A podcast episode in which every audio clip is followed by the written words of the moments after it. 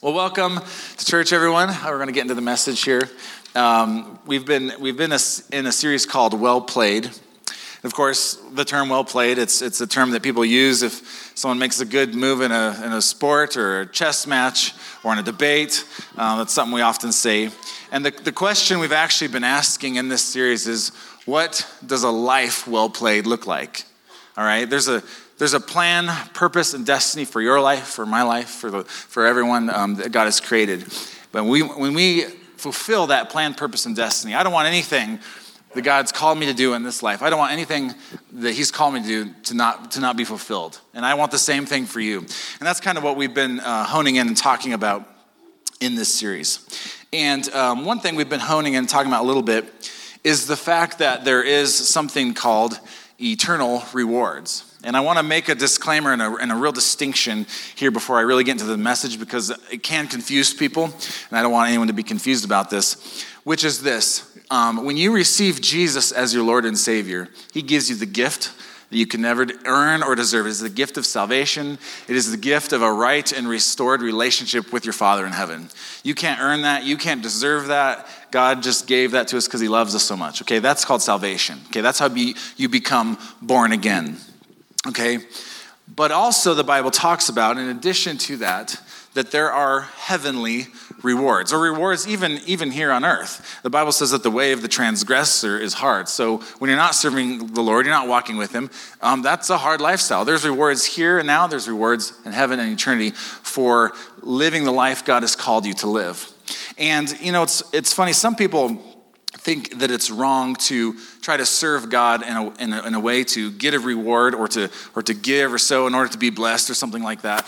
And I just want to say the Bible would not offer that if it was wrong for you to want to go after that. The Bible wouldn't say, hey, there's, there's rewards connected to the things we do. If it was wrong for us to go after those things, the Bible wouldn't offer that as something that we should go after, okay? So it's not wrong to be motivated by heavenly rewards, eternal rewards, or being just walking in, in a blessed life here and now on earth. And so, but I do want to make that distinction that, that, that um, you already loved, valued, and accepted. This isn't trying to earn to be good enough for God. He already loves you. He already accepts you if, if you've received Jesus. You're already in the family. So we're not trying to earn our way or work our way in, up into that standing. But I do, as a, as a pastor, I want to see you walk in the fullness of everything God has called you to do. I want to, I want to see to it that all the rewards that He wants for you in eternity you get. You could think of me maybe as a um, eternal um, investment. You know, they have investment people for to make sure you have what are they called? Like advisor, investment advisors that you would retire comfortably, right? You go to an advisor and they tell you how to invest. Think of me as a uh, eternal advisor. I want to make sure that when you get to heaven um, you um, have the rewards that God has called for you to have. Amen? And so, um, when I was thinking about this message and what to say and what a life well played um, looks like, I was thinking about um, funerals. I've, I've done a number of funerals. And of course, funerals are the place where you, you come and you, you utilize, you, you, wow, you, you do a eulogy, right? Wow. You also learn to talk. Okay. But you talk about the life of someone, you celebrate the life of someone, and sometimes funerals can be a little bit tricky, and here's why. Um, I love doing funerals when the person who passed away um, passed away and they had a passion for Jesus. They love Jesus. That's an easy funeral to do because that's a celebration of life, right? I want my funeral to be like that. I don't want there to be any question. Did he know the Lord? Was he serving the Lord? I want, the, I want people to know, like, man, that guy had a passion for Jesus. He's with him now. Like, let's celebrate, right? Sometimes um, I've done funerals, and I, a lot of the people I don't know very well. And sometimes I'll do funerals, and people are like, well, yeah, we, we think they knew God. They kind of talked about him sometimes, or, you know, yeah. And, and it, it, just becomes, I just kind of take the family's word for it. Yeah, he's in heaven. I'm like, okay, great. He's in heaven. You know, she's in heaven, whatever. And then there, I've done a few funerals where actually, I've actually had family members tell me, like, I don't think they had a relationship with Jesus at all. I don't think they knew the Lord at all. That is a tough funeral to do because I don't want to tell everyone, yeah, this person's in heaven with Jesus if it's not true, but I am certainly not going to tell them the opposite either. Now, you can still honor their life, right? You honor what's honorable. There's, I mean, people do honorable things. You honor what's honorable. You can still comfort the family. The Holy Spirit is still there as a comforter to the family. And I always use it as an opportunity to preach the gospel. No matter what funeral I do, I always try to weave in the gospel there. So I always kind of have my agenda as well. But if you have a life well played, I will say this it will not make it hard for a pastor to do your funeral, okay? And maybe I'll do some of your funerals, you know, someday. I don't know. So make it easy on me. Have a passion for Jesus, amen? Okay? I want to. I want that to be said of me at my funeral. He had a passion for Jesus his entire life. Um, recently, I performed a funeral, and on the way out of the funeral, I saw two gravestones, and I took a picture of them, and I want you to go and put those up. Okay. I don't know what's going on here. There's like a eternal like feud happening, whatever. But these people, I, okay, there's not wrong to like your sports team to be in the you know the Super Bowl's next weekend. It's not wrong to be in your team or whatever. But oh my gosh, you were so into this, you're putting it on your gravestone. Like this is how you're going to be remembered forever. Like that's crazy. I, I blocked out the names because I don't I don't know if it's possible there could be family members of these people here. I don't know. but seriously, like you put that on your gravestone. Like that's how you want to be remembered forever. Okay.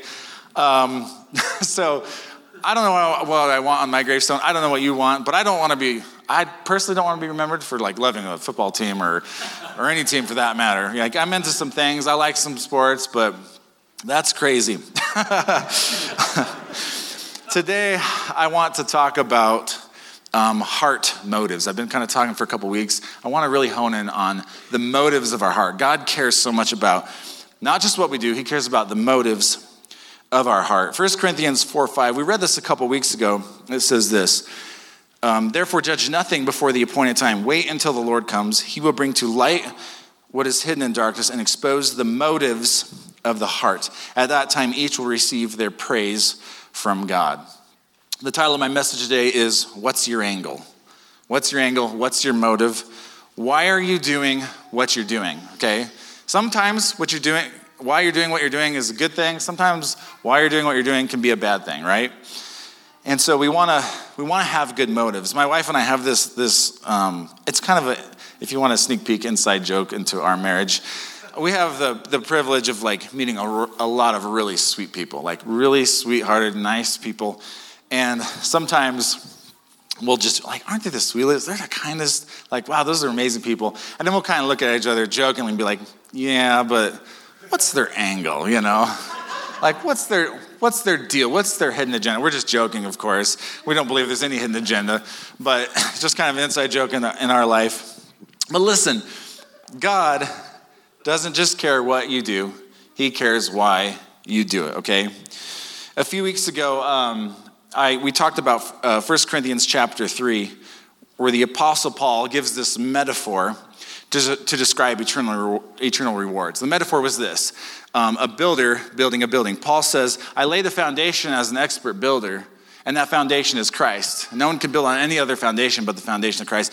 But be careful as how you build on that foundation. He's saying to us, um, the metaphor is the way we build on that foundation, the way we build our lives and the work we put into it, we should be careful how we build. And he says there's six building materials. There's, there's gold, precious stones and silver, wood, hay, and stubble. Okay, there's six, six building materials that he lists. And he says that our works will be tested by fire. He's not talking about hell in that situation. He's just saying our works will be tested. God will shine light on them. And our motives is, is one thing. Our works will be tested by fire. And if what remains um, is there, we will receive an award. But if what we have sown into this life, if what we build upon burns up, we, we will lose our reward. Okay? It's possible to work very hard and to build things that don't last in eternity. And it's possible to work hard and build things that do last in eternity. One of those, one of the ways to know that you're building uh, um, the, with the right building materials is knowing that your motives are pure and your heart is pure before the Lord. Our works will be tested with fire. Um, this is kind of a, a little bit of a morbid um, illustration, but in, during World War II, when, when the, the United States um, dropped the bomb on Hiroshima, um, they, they explode those bombs not down on the city, but like over the cities to get the maximum um, effect. And when that bomb goes off, before the shockwave even hit the ground, um, the, the radiant heat travels at the speed of light, so it, it beats this, uh, the shockwave, which travels at the speed of sound. That radiant heat immediately caught almost everything on fire in the whole city. It just immediately, because the rooftops were wood, stubble, hay. A lot of them were, were built out of these materials. Immediately they caught on fire and the whole city um, was burning before the shockwave even hit. And so that's kind of an illustration when we, but how, how many know if they had built with um, gold, silver, precious stone, you know, those kind of materials, that um, would have been much more resilient to that kind of weapon. Well, it's kind of similar in eternity. God, He's not going to, you know, nuke your works, but He will expose. You know, it's a metaphor. God will expose the motives of your heart, the what what you uh, was driving you in this life. Okay, and so. Um, one way to know that we are building with the right materials is knowing if our motives are pure. To be rewarded, we need to do not just the right things, but with the right motives, okay? It's possible to do the right thing with the wrong motives, and it's possible to do the wrong thing with the right motives. Let me give you a couple examples of each. As you're kind of just reflecting through this message on your life, and, and take this in and reflect on it in your life, and ask the question like, everything you do, what is my motive behind this? What is, what is driving me to do the thing that I'm doing, okay? Um, so it's possible to do the right thing with the wrong motive. Let me give you, let me give you an example of this. Someone who did the right thing, wrong motive. Jesus in Matthew 6, chapter, uh, chapter 6, verses 1 through 4, he says this. He says, Be careful not to practice your righteousness in front of others to be seen by them, for if you do, you will have no reward from your Father in heaven. So when you give to the needy, do not announce it with trumpets as the hypocrites do in the synagogues and on the street corners to be honored by others. Truly, I tell you, they have received their reward in full. But when you give to the needy, do not let your left hand know what your right hand is doing, so that your giving may be done in secret. Then your Father who sees what is done in secret will reward you. Okay? So giving, giving to the needy, it's the right thing. Practicing your righteousness, right thing, right? Practicing it in order to be seen by others, wrong heart motive. Okay? Okay, that's an example of right thing, wrong motive. Let me give you another one doing the right thing with the wrong motive. Philippians chapter 1, verses 15 through 18, the Apostle Paul says this. Apostle Paul was actually in prison when he wrote this. He says, It is true that some preach Christ out of envy and rivalry, but others out of goodwill. The latter do so out of love, knowing that I am put here uh, for the defense of the gospel. The former preach Christ out of selfish ambition, not um, um, sincerely, supposing that they can stir up trouble for me while I'm in the chains. But what does it matter? The important thing is that in every way, whether from false motives or true, Christ is preached, and because of this I rejoice. Okay, so apparently, not everyone who preaches Jesus is doing it from the right motives. Not everyone who preaches Jesus is doing it from the heart, the right heart motives, okay? But some do out of love, okay? Um, so preaching the gospel, how many know that's the right thing to do? Right? That's the right thing to do preach the gospel. Doing it out of selfish ambition, envy, and rivalry is definitely the wrong motive, right? Okay? The first person is preaching Christ, the one, the one, who, the one who is preaching Christ out of love. They're building, in a way, they're building with gold, silver, precious stones. They're building on a foundation of Christ and they're building something that will last forever, right? The person who builds or who is preaching Christ out of selfish ambition, envy, strife, all those things, that person is they're building on that foundation of Jesus, but they're building in a way that there, there's no reward in heaven for them. Okay? This is super important for us. I want us to have an understanding of what kind of what kind of things God is looking for. What is he going after in our lives, okay? Okay, so that was the right thing with the wrong motives. What about the wrong thing with the right motives? Sometimes we do the wrong thing, we have the right heart. Okay? Here's an example of this. In Luke uh, chapter 22, there was a there was a mob. Pay attention, you guys. Don't you sleep during my message. Luke chapter 22, there's a mob that comes to arrest Jesus, right? And previously in that same chapter, Jesus had told them to get swords. He didn't tell them why to get swords, he just said, get swords. They're like, we have two, is that enough? Jesus like, that's enough. Then they come to arrest Jesus with clubs, the, the high priest and, then the servant high priest. And Peter, because Peter's always full of bright ideas, right? He's the guy. Peter either had a really good aim or bad aim. He goes to strike the high priest servant on, strike him, and actually cuts off his right ear. Right? This is Peter. He cuts off the right ear of the high priest, okay? Now, Peter, what was Peter's motive? To protect his Lord, like to protect his Lord and Savior, right? He had the right heart motive, he did the wrong thing. Like, all right? Jesus, of course, picks up the ear, puts it back on. Things, things move on. Okay? Peter, right motive, did the wrong thing. Okay? Let me give you, let me give you another example. Don't worry, this sword will come back out in a minute. Okay? give you another example. Paul and the, in the book of Acts, this is before Paul's conversion. Paul was zealous for God, he's zealous for the law, right? Paul is persecuting Christians. Like he's putting them in the chains of persecution. Paul's heart is he's trying to do the right thing. He's trying to put down this rebellion, put down this whatever he thought it was, a cult, right? He has zeal for God, but he's doing the wrong thing out of ignorance, okay? Sometimes that happens in our life. Sometimes you have the right heart and you end up doing the wrong thing, okay? We want to not only do the right thing, but we want to do it with the right heart, okay? As a leader, I would rather have people around me who have good motives and do the wrong things than people who do the right things with the wrong motives, okay? If you have an employee who messes up, sometimes employees mess up, right? Um, or they question some of your decisions, right? Um, but you know they have a good heart. They love the organization. They love you. They have good, you know, they believe the best about you. If you have an employee who messes up or questions you, but they have a good heart, like that's that's not bad. Like that's that person. Why? Because that person can be teachable. They have a good heart. They can be teachable. They can be moldable. Moldable, right? But if that if another that same person has selfish ambition and they're cutting others down behind their back to get ahead, right? Even if they're doing the right thing, that's still not the right person for your organization. Okay. So, or how about this? How about with raising kids and disciplining kids? The thing, the thing that the, the kid does, what they messed up in, actually isn't the main thing to focus on. The main thing to focus on is what was, what was happening in their heart. Because if they, were, if they were driven by rebellion and disrespect, those are the things that need to be corrected more than the action itself, right?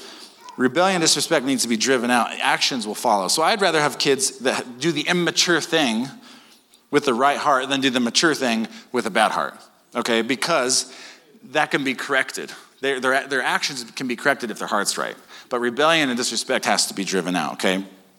Actions are easy to correct, are easy to correct when their attitudes are good. So if motives are so important, and if a life well played has rewards, how do we know if our motives are right? So I'm gonna talk about with the remaining of our time, how do we know if our motives are right in a particular situation, okay? Again, sometimes in, in our lives, some of the things we're doing are probably done with pure motives. Other things we're probably not doing with pure motives. And obviously, sometimes you know right away, like, am I doing this with pure motives? I don't know. You could ask that question, you could pray about it, the Lord will show you. But I want to kind of give you three keys to really help you live a life of discernment so that you'll kind of know what's driving you and what your motives are, okay? I'm going to give you three keys to knowing what your angle is about a particular situation. Okay, so how do I know if my motives are right? I'm gonna give you three things. Number one, study God's word with the Holy Spirit. Okay, how do I know if my motives are right? Study God's word with the Holy Spirit. All right. Um, Hebrews chapter 4, verses 12 through 13 says this For the word of God is alive and active sharper than any double edged sword. This isn't a double edged sword, but it's sharper than any double edged sword. It penetrates even to the dividing of soul and spirit, joints and marrow. It judges the thoughts and attitudes. Remember, attitudes are important. The attitudes of the heart. Nothing in all creation is hidden from God's sight. Everything is uncovered and laid bare before the eyes of Him whom we must give an account. Okay? The Word of God, this right here, the Bible, will cut through the crud and get right to the intent of your heart, okay? But this is important, not just to read the word, but read the word with the Holy Spirit and let the Holy Spirit shine light on the places of your heart that need exposed, okay? Studying of the word with the Holy Spirit will help um, expose the motives of your heart. if you read the word, I don't know about you. Sometimes I read the Bible, and sometimes I don't. I don't know. I don't like what. I don't like that. Have you ever? come on, come on. You ever read something? You're like, that's not going down very smooth. You're like, you know what I mean? Like that's kind of you know, the Bible's awesome. It's got some cheesecake in there. It's got some, uh, you know, some, some good stuff. It's also got some broccoli up in there, right? And you got to eat your broccoli too, okay? And so sometimes you read the word and it's, it's something will challenge you. It's like, oh, I don't know. And, but listen, that's probably the exact, like if it hurts when you read the word, like, maybe just let that hurt. Maybe it's supposed to hurt. Maybe it's supposed to challenge your paradigm, right? We don't read the word to just find it to be agreeable, right? We read the word to let it transform us. Like, we read the word to, to become the word, right? We don't want to just read the word, we want to become what God says we can be, right? Okay, so um, let the Holy Spirit um, work in you as, as you um, read the word. Okay, so number one was study God's word with the Holy Spirit. Number two, how do I know if my motives are right? Allow God to renew your mind and your heart. I say mind and heart because there's vastly overlapping themes with the mind and heart um, with the Bible.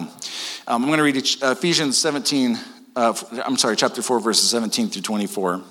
It says this, and this is the, the title here of, of this portion of scripture is Instructions for Christian Living. Living. It says this So I tell you this and insist on it in the Lord. You must no longer live as the Gentiles do in the futility of their thinking. They are darkened in their understanding and separated from the life of God because of the ignorance that is in them due to the hardening of their hearts. They have lost all sensitivity. They have given themselves over to uh, sensuality so as to indulge in every kind of impurity, and they are full of greed. Verse 20, that, however, is not the way of life you learned when you came, when you heard of, about Christ and were taught in him in accordance with the truth that is in Jesus. You were taught with regard to your former way of life to, to put off your old self, which is being corrupted by its deceitful desires, to be made new in the attitude, right? Attitude of your minds, to put on the new self, created to be like God in true righteousness and holiness, okay? So that's, we can renew our minds. We can, we can have new hearts. You ever hear the, the phrase, like people say sometimes, Uh, someone comes to you for advice, and like the advice you want to give them, like sometimes is like, well, just follow your follow your heart. You know, you should just follow your heart. Well, listen, that advice is good for some people. Follow your heart, because if their heart's renewed and their mind's renewed, that's good advice for someone. But that can be really bad advice for other people, right? Not everyone should follow your heart, okay? Like if your mind's not renewed, your heart's not renewed, don't follow your heart, okay? Okay, so um, left to ourselves, our hearts are not pure and our motives are not pure. Okay? Jeremiah 17, verse 9 says this The heart is deceitful above all things and beyond cure. Who can understand it? Okay? Just because you feel something in your heart doesn't mean it's like good or right or holy, right? There's a lot of things that happen in here that I'm like, no, that's not in the Word of God. I need to, I need to change direction there, right? So when people come to me for advice and I know that their heart and their motives are pure, I can, I'll tell them, follow your heart, you know? Um, and in fact, I'll say, you know what? Sounds like God's leading you. He's leading you with the desires of your heart. That's one of the way we know how God leads us. He has given us a desire in our heart. Man, He's leading you by the desires of your heart. You need to follow your heart. I'll tell that to people sometimes. Right? Why? Because God gave them a new heart. God can give you a new heart, and you can renew his, your, your mind in His Word. But other times, I'll see someone, and I know their motives are bad, and I know they have no idea what the will of God looks like for their lives, I don't tell that person to follow their heart. Why? Their heart is deceiving them. Like your heart will deceive you. Their heart will actually lead them astray. I don't want them to follow their heart. I want them to renew their mind and get a new heart before they follow their heart, okay? Listen, this is especially true if that person is, is an unforgiveness. If you have an unforgiving heart, you probably shouldn't be following your heart. If you have resentment towards others, don't follow your heart. If you are dealing with inadequacy or insecurity, that, like that's the driver, don't follow your heart. Like if you're feeling inadequate and insecure, don't follow your heart. It's, it's deceiving you, it's lying to you, okay? All right? If you're secure in the Lord and who you are, like then you can follow your heart. Or how about this one? If someone is, if you're operating out of a wound from the past in your life, don't follow your heart if it's a wound that's driving you. We got to get free from our past so that we can step into our future. Amen? All right. So I don't tell everyone to follow their heart, but if I can see if someone's motives are pure and see that their heart's pure and their mind's renewed, then it's like, yeah, follow your heart. God's leading you. Come on, He's speaking to you. So this is true for all of us because I think my mind's renewed in some regards. I think my mind still needs renewed in others. I think God's given me a pure heart in some ways. I think God still needs to work on my heart and make my motives pure in others, okay? So that we have to, we can't just say a blanket statement like all of our motives are pure or all of our motives are bad. Like I think in situation after situation, we have to we have to constantly be before uh, go before the Lord, especially when there's insecurity, especially when there's unforgiveness, especially when there's inadequacy. We have to like really hold those things up before the Lord. Okay. Okay. Number three, how do we know if our motives are right? Number three is fear God and not man. Proverbs chapter 9, verse 10 says this The fear of the Lord is the beginning of wisdom, and the knowledge of the Holy One is understanding. I don't really have time to get into like a full teaching on what the fear of the Lord is and is not. But fearing the Lord is not a negative thing. The fear of the Lord, the, it'll say in the Bible sometimes that person, they did the right thing because they lived in fear or reverence to the Lord, okay? The fear, of the, the fear of the Lord is not a negative thing. It's actually the most liberating, liberating thing you can ever do in your life. Having the fear of the Lord is the most liberating thing you can ever do in your whole life. In fact, I will say this if you fear the Lord, you don't have to fear anything else ever. You don't have to have any fear for anything if you fear the Lord. Okay, and that's just simply having that awe, that respect, that regard, that acknowledgement for Him everywhere you go, knowing that He's the reward of those who diligently seek Him, knowing that He is he is a rewarder, okay? That's part of the fear of the Lord. So living with that honor. And he's a loving father. He's a loving papa, right? He's the most loving father you could ever have. Okay, so my kids know that I love them. My kids know that I'm a loving father. I tell them, I buy them things, I kiss them, I hug them, right? They also know don't mess with your mama because it won't go well for them, right? So that's the fear of dad, right? Wait till your dad gets home. Did you ever hear that, right? I come home sometimes and like my kids run up to me like, you know, I could tell it's uh, uh, no trouble, no trouble, you know. Okay, so that's but that's a of a, healthy reverence, a healthy fear. Okay, okay. So let me give you examples um, of fear of man versus uh, the fear of the Lord. Here's fear of man: buying stuff you can't afford to impress other people. If you're buying things you can't afford to impress other people, that's fear of man. Always needing, how about this one? Always needing to be in the in crowd. I want to appear to be the popular, important person, always in the in crowd. I don't know if uh, Nicole Nelson is in the room. Are you in here, Nicole Nelson? She might be serving in one of the nurseries. Yeah, probably with the kids. She is amazing. We've known her for a long time. She will always go out of her way to find the person in the room who's like left out, who's lonely, not the cool, not the popular person. I love that about her. She's not, yeah, amen. Yeah, tell her we clap for her. okay. She befriends the loners. And don't worry, if she's, not, if she's talking to you, that doesn't mean you're a loner. It just means, don't talk to me. I don't want to be a loner. Like she finds the, the person who is left out and and and well, and I don't I don't know how she does this. She'll sit across them and intently look in their eyes and be fully engaged in what that person is saying. I love it. Other people, it's like they have to be in the in crowd, be the popular person. Okay, that's fear of man. Uh, how about this one? If you're obsessed with yourself and what others think about you, that's the fear of man. Okay. Um, if you care more about temporary things than eternal things, that's the fear of man. Or how about this one? If you're in a situation, people are telling you something that they did or something cool, and you always got to be the guy that is the one upper, right? That's nothing. Let me tell you a story, right? You got, we all know that person. They're always, they don't just let that person have their story. Like, that's awesome, good for you. No, they all, no, let me tell you a better story. That's, that's someone who cares about what other people think about them a little bit too much, okay? That's fear man. Here's another one compromising your morals to move up the company ladder right? That's, that's the fear of man. That's not the fear of the Lord. Compromising your morals to move up the company ladder. Proverbs 29 25 says this The fear of man will prove to be a snare, but whoever trusts in the Lord is kept safe. Okay, let me give you some examples of the fear of the Lord. I heard a sermon uh, recently by uh, Brian Johnson, who's a worship leader at Bethel Church in Redding, California. He just gotten done leading worship at a, at a massive conference, thousands of people. So he's a worship leader, and he's on the plane ride home. And he was telling this story about someone on their, it was either their phone or their iPad next to them. And I don't think it was pornography, but there was some like scandally clad kind of stuff happening on this, on the screen right next to him. Someone sitting right next to him on the screen. And he said, in that moment, for him, worship, it wasn't the thousands leading worship at a conference before the thousands. He said, worship for me was averting my eyes from that screen and not looking at what that person was doing right next to me. He said in his heart that was worship. And, that, and, and he said before the Lord, he said that had more importance than leading worship before thousands of people was the worship I did by averting my eyes to that screen that is right next to me. That's the fear of the Lord.